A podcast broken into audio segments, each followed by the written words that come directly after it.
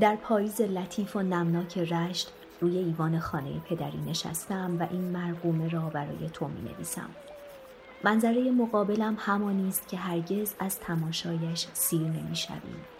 انبوهی از درخت های نارنج و پرتقال و دست دست گل داوودی که به نظر می رسد با خزانی که از سمت دیگر باغ وارد شده است قصد ستیزه دارد. از خانه همسایه بوی بادمجان کبابی می آید و بچه ها مشغول هست. خلاصه اینکه جایت حسابی خالی است. چند روز پیش وزیر معارف آمده بود و از کلاس ها بازدید کرد. از بچه ها امتحان گرفت. خیلی مسترب بودم اما سعی کردم ظاهرم را حفظ کنم. نتیجه امتحان اما باب طبعم بود. او سواد بچه ها را در حد سواد دانش آموزان کلاس ششم ابتدایی تشخیص داد و این برای من نشانه خوبی است. گمانم به زودی امتیاز مدرسه را صادر کند. باید منتظر بمانم. کاش زودتر از تهران بازگردی تا از فکرهای تازه ام برایت بگویم. خوب میدانی که فعالیت در مدرسه به تنهایی راضیم نمی کند. بارها با تو از رویاهایم در این باره گفتم. گفتم که همیشه دوست داشتم یک قرائت خانه داشته باشیم. جایی که دخترکان بنشینند و در آن مطالعه کنند. راستش حتی از تصورش هم قند در دلم آب می شود. می‌دانم وقتی این خطوط را بخوانی احتمالا از هیجان نهفته در جملاتم خندهت می‌گیرد و با واقع بینی تحسین برانگیز همیشگیت موانع را یک به یک برایم برمی شماری و اصلا من هم همین را می خواهم. بی صبرانه منتظر دیدار تو هستم همینجا روی ایوان خانه حاج سید حسن مشرف به باقی که گواه رویا پردازی های این سالهای من و ما بوده است.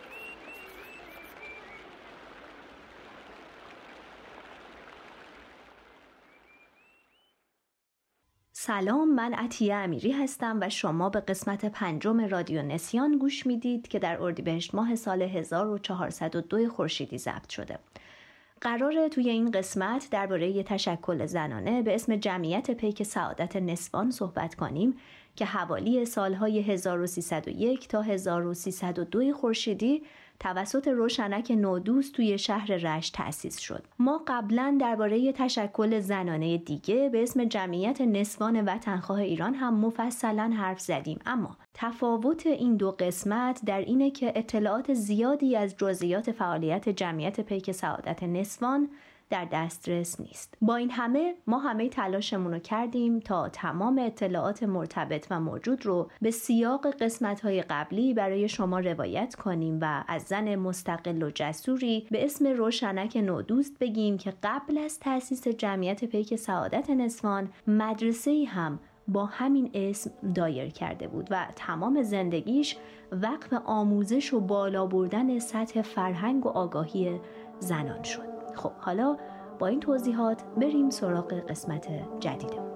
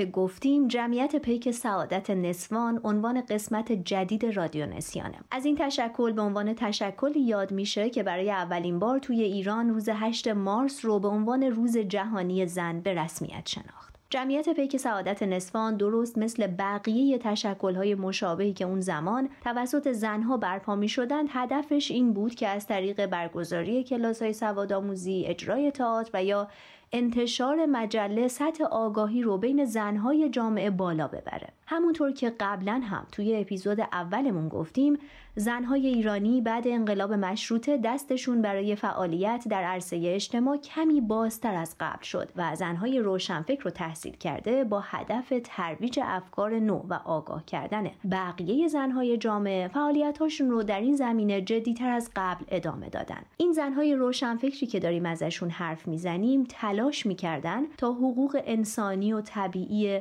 نیمی از جمعیت جامعه رو که زنها باشن احیا بکنن. حقوقی که رسما فراموش شده بودند یکی از این زنهای پیشرو و جسور روشنک نودوست بود. زنی که به عنوان مؤسس جمعیت پیک سعادت نسوان در رشت ازش اسم بردیم. روشنک تو سال 1273 خورشیدی توی رشت به دنیا آمد. اسم مادرش سلمه بود که خیلی اطلاعاتی ازش نداریم ولی پدرش حاج سید حسن از خانواده های اصیل و شناخته شده شهر بود. از اون مردهای تجددخواه مترقی. حاج سید حسن پزشک بود و تو فرانسه درس خونده بود و زبان فرانسه رو هم خیلی خوب می‌دونست. اون علاوه بر روشنک که بچه بزرگترش بود بچه های دیگه هم داشت که از محل تولدشون خیلی اطلاعاتی نداریم. روشنک سواد خوندن و نوشتن و اصول اولیه زبان فرانسه رو پیش پدرش حاج سید حسن یاد گرفت. عربی و ریاضیات رو هم پیش اساتید معروف شهر. اون به زبان روسی هم آشنایی داشت. اهل مطالعه بود. زیاد کتاب می‌خوند و همین میل زیادش به مطالعه باعث می‌شد که کتاب فروشی های شهر رو خیلی خوب بشناسه و به اونجاها زیاد رفت و آمد بکنه. اون موقع توی رشت کتاب فروشی های زیادی بود اما همشون به یه اندازه معروف و شناخته شده نبودن. مثلا کتاب فروشی آقای تجدد که روشنک نودوست از مشتریای پروپا قرصش بود یکی از معروفترین اونا بود که هم لوازم و تحریر میفروخت هم کتاب صحافی می‌کرد و هم وارد کننده و فروشنده بهترین کتاب های روز محسوب می‌شد و اصلا به خاطر همین شهرتش هم همیشه کلی دشمن داشت و خیلی ها ازش خوششون نمیومد اونا می‌گفتن تجدد لامذهبه. اما خب هیچ کدوم از این شایعات و نفرت پراکنی ها باعث نشد که روشنک به کتاب فروشی محبوبش رفت آمد نکنه ازش کتاب نخره و در آخر عاشق آقای تجدد نشه.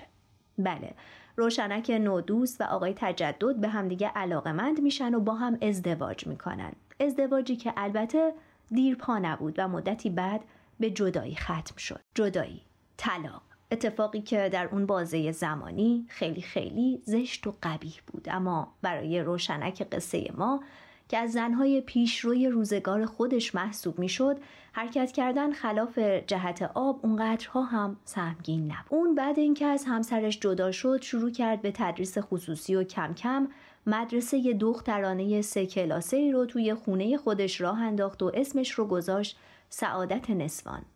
سه کلاسه بودن این مدرسه احتمالاً به این خاطر بود که نظام آموزشی توی اون برهه زمانی بر اساس مدرسه های چهار کلاسه بوده.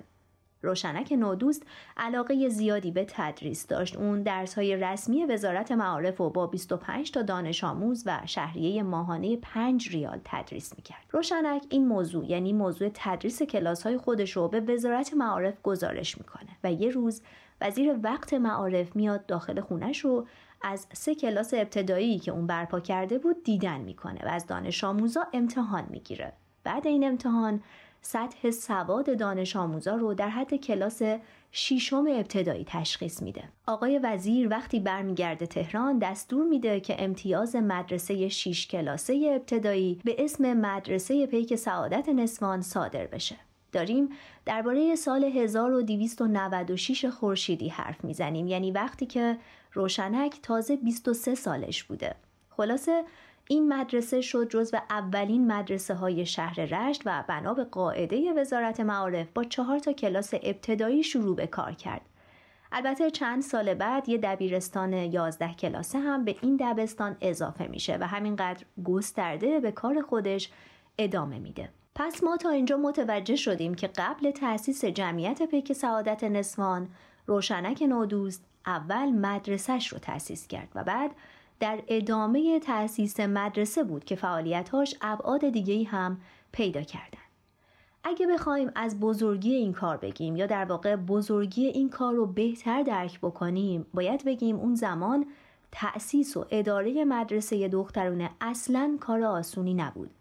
زنهایی که تصمیم می گرفتن مدرسه دخترانه تأسیس بکنن قبل هر چیز باید با قشر متعصب جامعه رو در رو می شدن و مدام در ستیزه بودن با هم دیگه. کما اینکه توی همون بازه یعنی چیزی حدود چهار سال قبل فرزانه نیکروان مدیر دبستان آزرمیدخت توی رشت سختی ها و خطرات زیادی رو از همین بابت به جون خریده بود. اون تکفیر شده بود خیلی آزار دید و همین آدم هایی که خیلی متعصب بودن و با تحصیل دخترها و زن و مخالفت می‌کردن با سنگ و کلوخ مدام به مدرسهش حمله می‌کردن.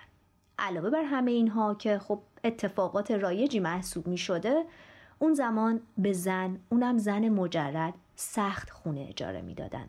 پس با این حساب همین خودش یه مانع بزرگی برای روشنک بوده که بتونه ساختمون مجزایی برای مدرسش پیدا بکنه که البته در نهایت برای حل این مشکل به اعتبار پدرش متوسل شد تا بتونه ساختمون مدرسه سعادت نسوان رو اجاره کنه. از محدودیت های دیگه ای که داشت این بود که اگه در زمینه کارهای مربوط به مدرسه مثلا به مشکلی برمیخورد و مجبور می‌شد بره ملاقات رئیس اداره فرهنگ و باهاش صحبتی بکنه چاره نداشت جز اینکه پشت پرده بیست و از اونجا باهاش حرف بزنه. اما با تمام این موانع و سختی ها باید بگیم که گویا افتتاح مدرسه سعادت نسوان همزمان شده بوده با گسترش جنبش جنگلی ها توی گیلان. جنبشی که از تجدد خواهی حمایت می‌کرد و همین باعث می‌شد که اون قشر متعصب تا حدی عقب نشینی بکنن و به جاش شخصیت های روشنفکر تجددخواه پا به میدون بذارن. همونایی که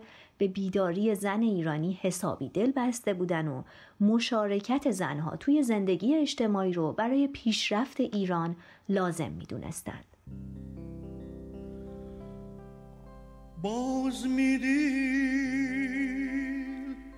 یاد از گیلان جان بکود بیا گوش بدن میترانه باز میدیر یاد از گیلان جان بکود بیا گوش بدن میترانه. میترانه. باز میری یاد از گیلان جان بکود بیا گوش بدن میترانه. میترانه میترانه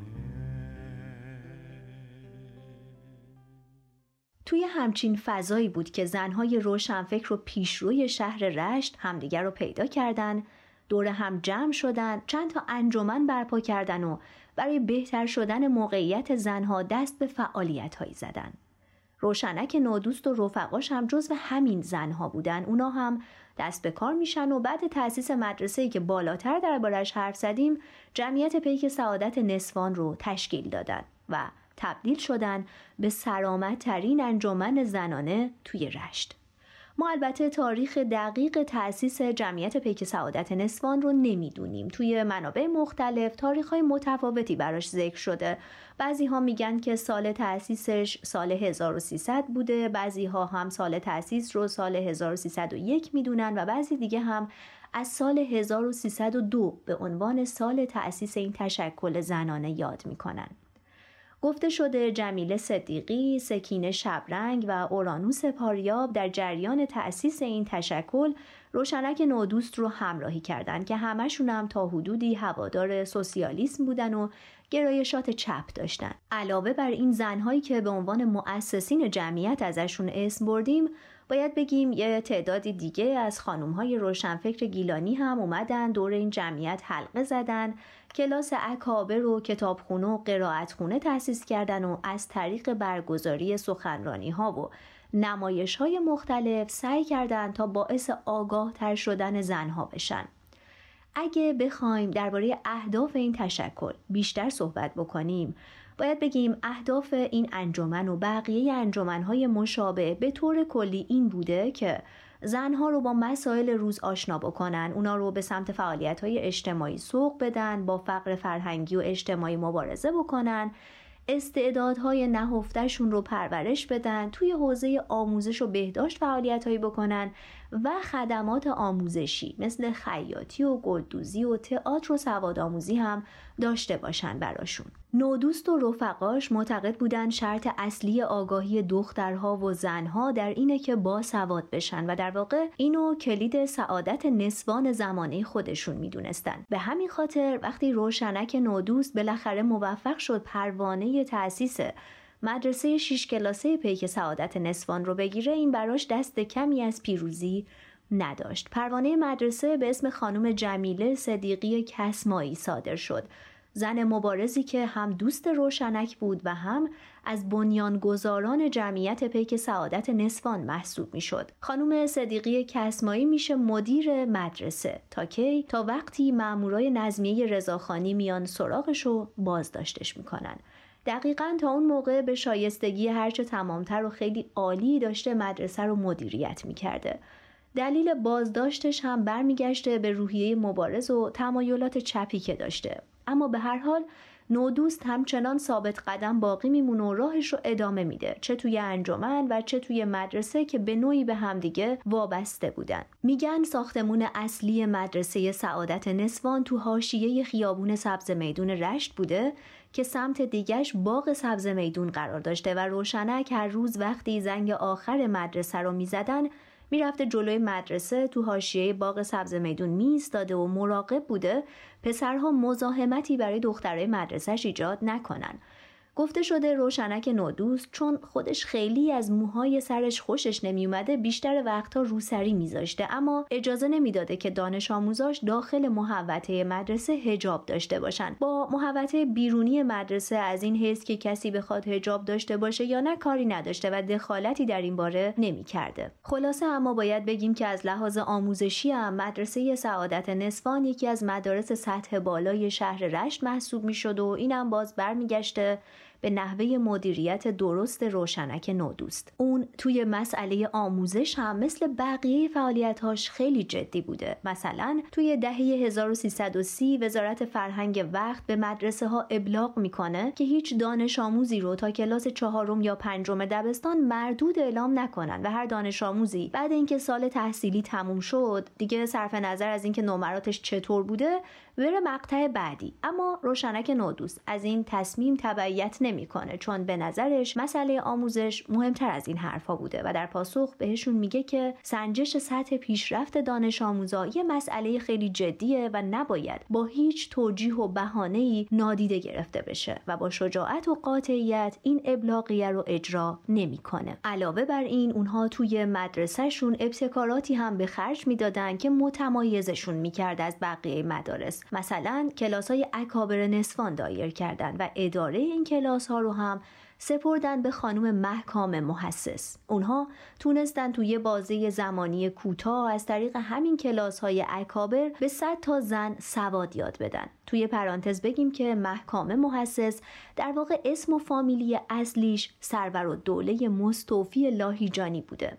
اما خب چون این خانوم شاعر اشعارش رو با تخلص محکامه می‌گفته و با فامیلی همسرش یعنی آقای محسس توی جامعه میشناختنش پس به اسم محکامه محسس شناخته میشه.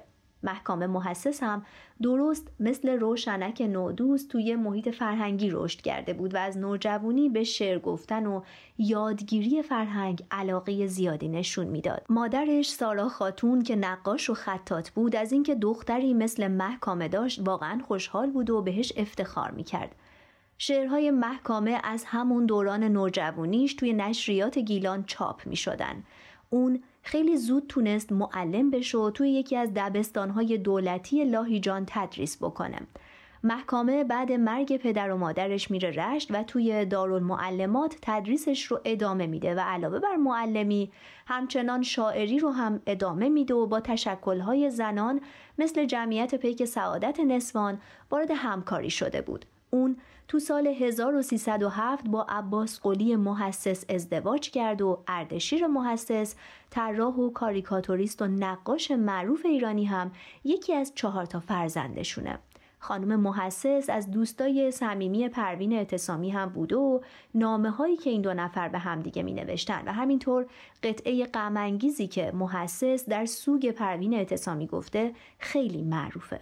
خب این مختصر توضیحی بود درباره محکام محسس از یاران روشنک نودوست. حالا برگردیم به جمعیت پیک سعادت نسوان و به بقیه فعالیت های این تشکل مثل اجرای تئاتر اشاره بکنیم. البته همونطور که قبلا هم تو اپیزود مربوط به جمعیت نسوان وطنخواه گفته بودیم نه تنها برگزاری تئاتر از سمت زنها ممنوع بوده اون موقع که حتی تماشاش هم قدغن بوده براشون و تقریبا هیچ حقی از این جهت برای زنها قائل نبودن. حتی تئاتر که برگزار می‌شد نقش های زنونه رو می‌دادن مردها بازی بکنن. اما به هر حال و با تمام این موانع گروه تئاتر پیک سعادت نسوان فعالیت خودش رو شروع می‌کنه و ادامش هم میده. جوری که نمایش هاشون با استقبال زیاد زنهای گیلانی مواجه می‌شد و حتی می‌تونستند از درآمدش کسری بودجه مدرسه سعادت نسوان رو هم جبران بکنند. درباره کسری مزمن بودجه مدرسه ملوک خواهر روشنک نودوست جای گفته که شهری هایی که روشنک از دانش آموزا می گرفته کفاف هزینه های مدرسه رو نمی‌داد و روشنک برای جبرانش گاهی ناچار می شده اموالش رو گرو بذاره یا بفروشه تا بتونه حقوق دبیراش رو بپردازه. خیلی وقتا هم بدهکار می شده به بقیه سر همین چیزها. اون خیلی وقتا حتی از دانش آموزای بیبزاعت پولی نمی گرفت موقع ثبت نامشون و یا برای اینکه شوق یادگیری و سطح سوادشون رو بالا ببره دست به ابتکارات جالبی می‌زد که اغلب براش هزینه بردار می شدن. مثلا اون به شیرینی فروشی های شهر رشت سفارش شیرینی هایی رو می‌داد که به شکل حروف الفبای فارسی بودن و ازشون می‌خواست که این شیرینی ها رو به دانش آموزا بفروشن تا اینجوری حروف الفبا رو بهتر یاد بگیرن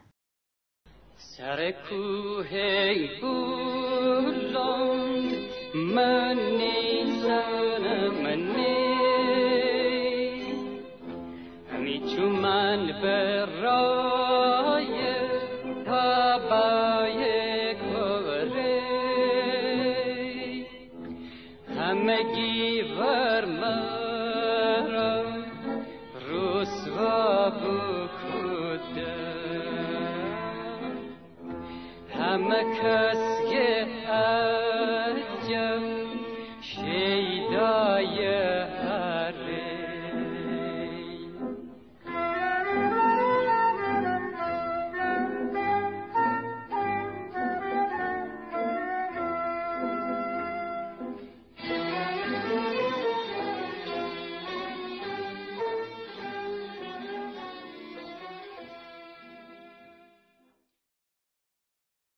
بگیم روشنک نودوز هر وقت که فرصت رو برای بیداری زنها مناسب می‌دید به جنب و جوش میافتاد آستین بالا می‌زد برای خودش هم تیمی های درست و حسابی و با انگیزه انتخاب می‌کرد و قدم به قدم جلو می‌رفت تا اون چیزی که می‌خواد در این باره محقق بشه. یکی از اون ایده ها ایده انتشار مجله پیک سعادت نسوان بود. اون در این باره میگه از چندی پیش فکر تأسیس مجله‌ای که هادی نسوان باشد ما را راحت نمیگذاشت. ولی متاسفانه با مراجعه متواتره که به مقامات مربوطه برای اخص امتیاز آن میگردید منتج نتیجه نگشته و ابراز مساعدت نمی‌شد که ناگهان ستاره اقبال گیلان درخشیدن گرفته و معارف این سازمان در رأی خیش وجود پرقیمت آقا میرزا محمد علی خان تربیت را مشاهده نموده. این حسن اتفاق و بذل توجهی که ایشان در ابتدای ورود به معارف نسوان فرمودند باعث تحریک و تشجیع ما شده مجددا اقدام به اخذ امتیاز به وسیله حضرت ایشان نمودیم خوشبختانه پیشنهاد ما را حسن تلقی نمود و شروع به اقدامات در پیشگاه اولیاء امور مرکز نموده با جدیت خستگی ناپذیری که در این طریق مبذول داشته به نتیجه ما را به داشتن امتیاز موفق نموده و از خود نام نیکی به یادگار گذار مجله پیک سعادت نسوان در واقع دو تا ماهنامه بود که شماره اولش تو مهر ماه سال 1306 روی کاغذ کاهی و با چاپ سربی منتشر شد. محتوای مجله رو توی 32 صفحه 21 در 15 سانتی متری می نوشتند.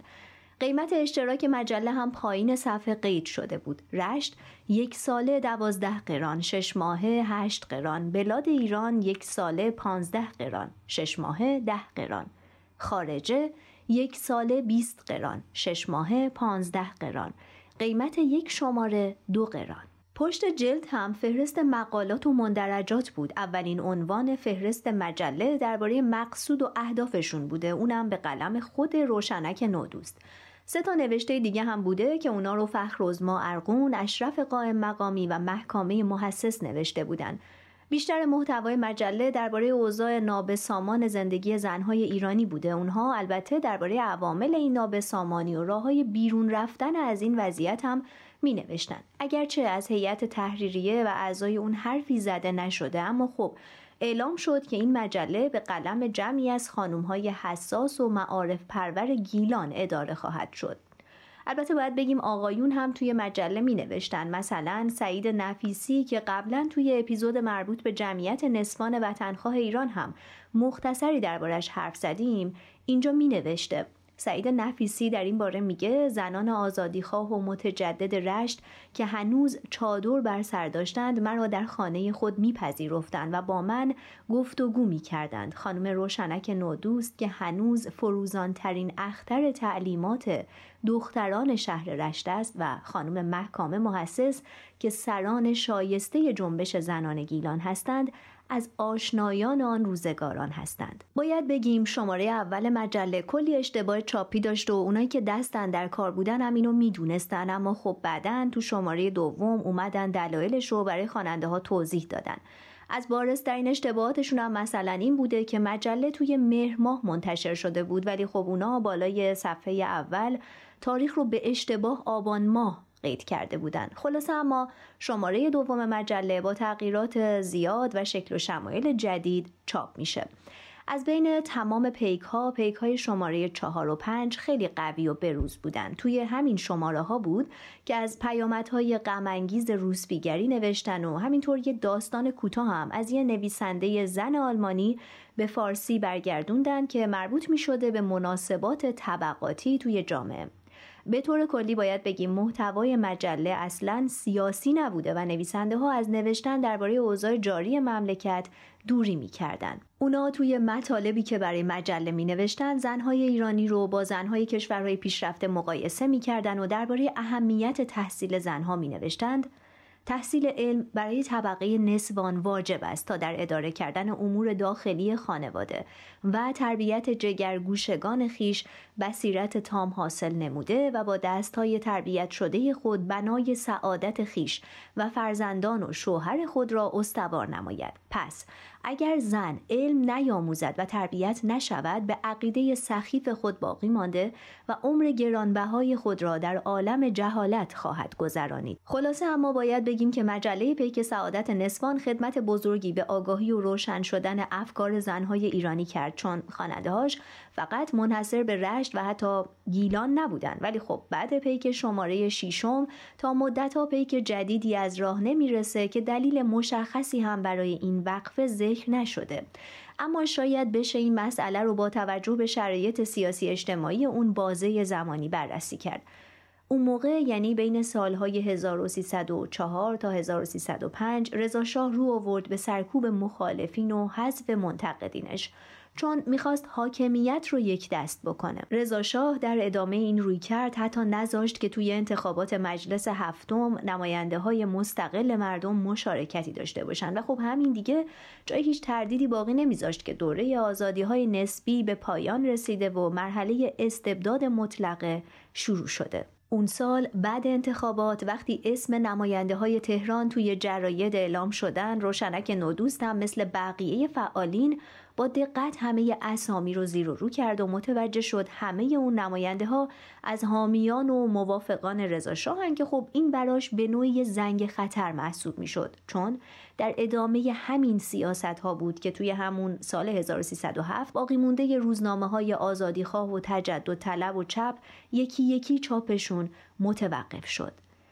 نشریه خود روشنک نودوست یعنی پیک سعادت نسوان هم انتشارش توی همین سال یعنی سال 1307 بود که متوقف شد. البته ما نمی‌دونیم نودوست هم تحت فشار اون شرایط ناچار به توقف چاپ نشریه شد یا خودش ترجیح داد که مدتی سکوت اختیار بکنه. اما به هر حال این مجله بعد یه وقفه دو ساله مجددا تو اردیبهشت ماه سال 1309 منتشر میشه. اینکه نودوز چطوری تونست دوباره پیک سعادت رو منتشر بکنه ما نمی‌دونیم واقعا که قضیه از چه قرار بوده اما انتشار مجددش نشون میده اون از انتشار این مجله منصرف نشده بوده. فقط منتظر فرصت مناسبی بوده تا کارش رو مجددا شروع بکنه و بازم به سهم خودش برای بیداری و آگاهی زنها قدم برداره. البته باز ما اینم نمی‌دونیم که بعد از این شماره باز شماره جدیدی منتشر شده یا نه. اما می‌دونیم که تلاش روشنک نودوست و همکارانش برای زنده نگه داشتن مجله پیک سعادت نسوان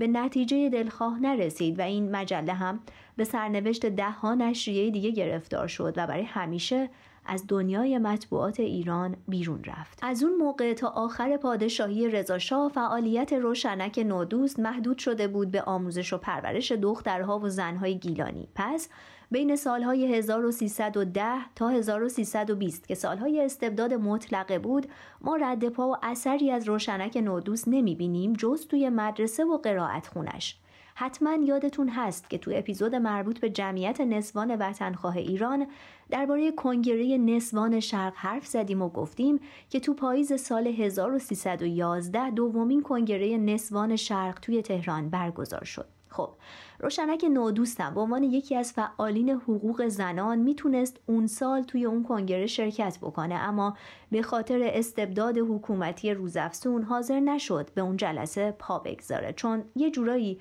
از نفوذ حکومت و نماینده های رضاشاه توی اون کنگره خبر داشت. بعدها که کانون بانوان گیلان ایجاد شد هم به خاطر دولتی بودنش حاضر به همکاری باهاشون نشد.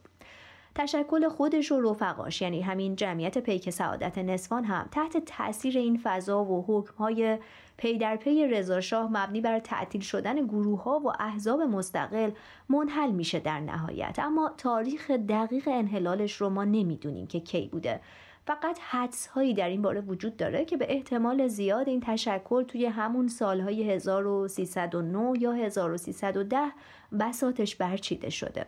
با سقوط رضاشاه تو شهریور ماه سال 1320 روی کار اومدن پسرش محمد رضاشاه فضای سیاسی اجتماعی مملکت کمی بازتر شد روشنک نودوست تحت تاثیر این فضای تازه یه بار دیگه فعالیتاش رو گرفت و تو تأسیس یه تشکیلات زنانه دیگه به اسم تشکیلات زنان گیلان که شاخه ای از تشکیلات زنان وابسته به حزب توده ایران بود هم نقش ایفا کرد.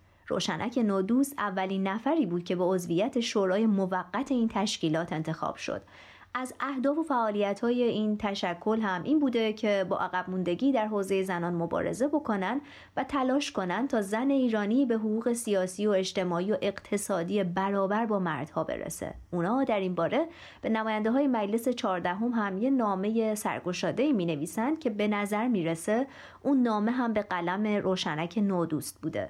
نامه ای که البته هیچ وقت بهش پاسخی داده نشد. تشکیلات زنان گیلان بعدها تغییر اسم میده و میشه تشکیلات دموکراتیک زنان ایران که البته بعد ترور نافرجام محمد رضا شاه تو بهمن ماه سال 1327 این جمعیت هم مثل بقیه جمعیت های وابسته به حزب توده غیر قانونی اعلام میشه. به همین خاطر روشنک نودوست هم یه بار دیگه از فعالیت های اجتماعی کنارگیری می‌کنه و میره سراغ اداره مدرسش اما بعدها تو دوران نخست وزیری محمد مصدق یعنی بین سالهای 1330 تا 1332 عضو یک سازمان زنان میشه که ما نمی‌دونیم اسم اون سازمان چی بوده و یا در چه حوزه فعالیت می‌کرده. روشنک نودوست بعد تصویب لایحه قرضه ملی تو مجلس 16 هم تو سال 1330 مثل خیلی از آدمهای وطن دوست از خریداران اوراق قرضه ملی میشه و دانش آموزانش رو هم تشویق می‌کنه که این وظیفه ملی رو انجام بدن. جوری که بیشترین پول قرضه ملی رو بین دبیرستانهای شهر رشت جمع کردن. ماجرای اوراق قرضه هم برمیگرده به اینکه خب ما اون موقع تحت تحریم های شدید نفتی بودیم و دولت محمد مصدق برای حل مشکلات اقتصادی اوراق قرضه منتشر کرده بود. بگذریم. بعد کودتای 28 مرداد سال 32 و ازل دکتر مصدق از نخست وزیری احزاب سیاسی یکی یکی از بین رفتن نهادهای دموکراتیک بسته شدن و خیلی از فعالین سیاسی اجتماعی زندانی و شکنجه و اعدام و تبعید شدن.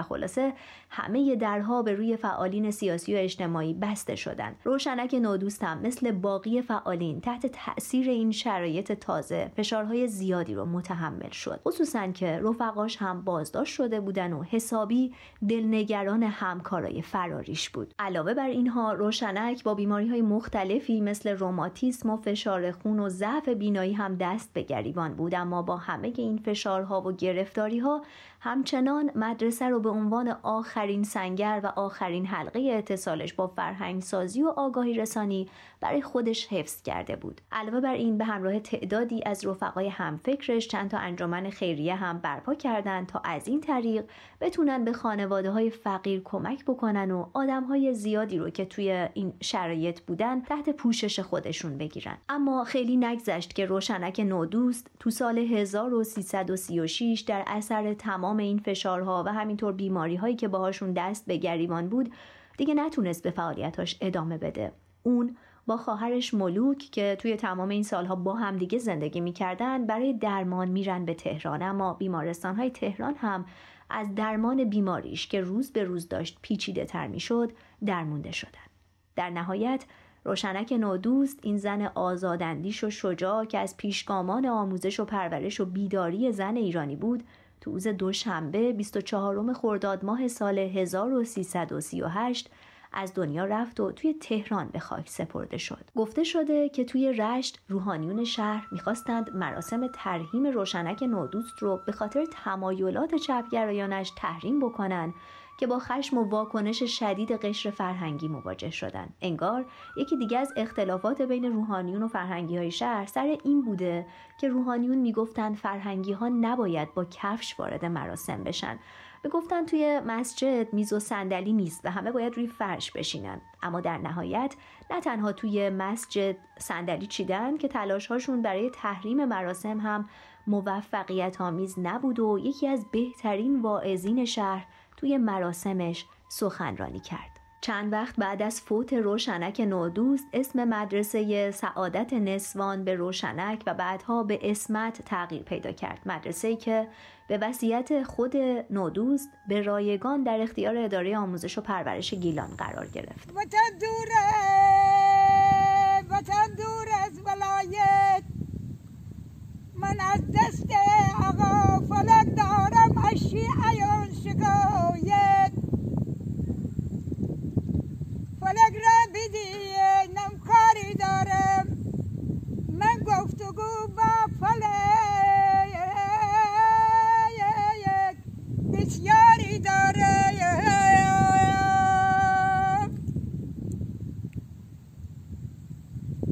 همه پدر دارویان من ندارم همه مادر دارون من ندارم اسیر خب قصه ای که روایتگرش بودیم اینجا به پایان رسید. اما خوبه که یه مرور کلی به فعالیت های روشنک نودوست از ابتدا تا انتها داشته باشیم.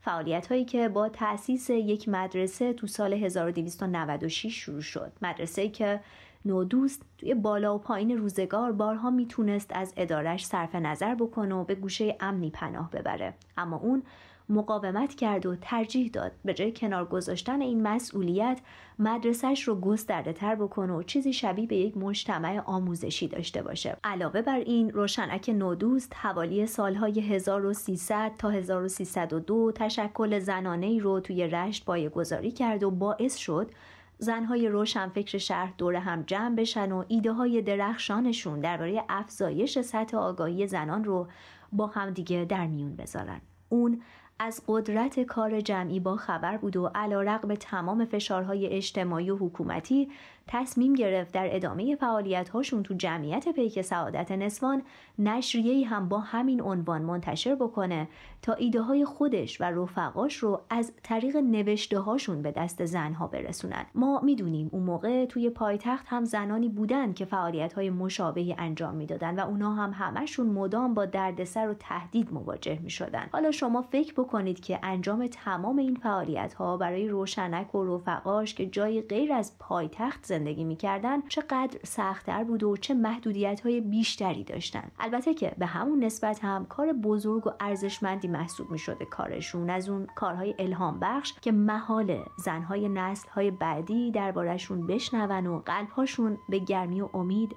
شروع به تپیدن نکنه دامان گوده مرتن گلیلوی دوران خالجی مرسن بمای گلیلوی میتلیف مار می جمن بمای گلیلوی مرتاب بزن مرتاب بزن گلیلوی تی خاورگه ددابس بزنای ددابس بزنای گلیلوی جان به پایان قسمت پنجم رادیو نسیان رسیدیم در تهیه این قسمت سهیل پازوکی، نوید نیک نژادی، اشکان امیری، امیرعلی قربانی و مریم رضازاده من رو همراهی کردند. ضمن تشکر از همراهی صمیمانهتون توی این مدت باید بگم که مثل همیشه مشتاقانه منتظر شنیدن نظراتتون هستیم.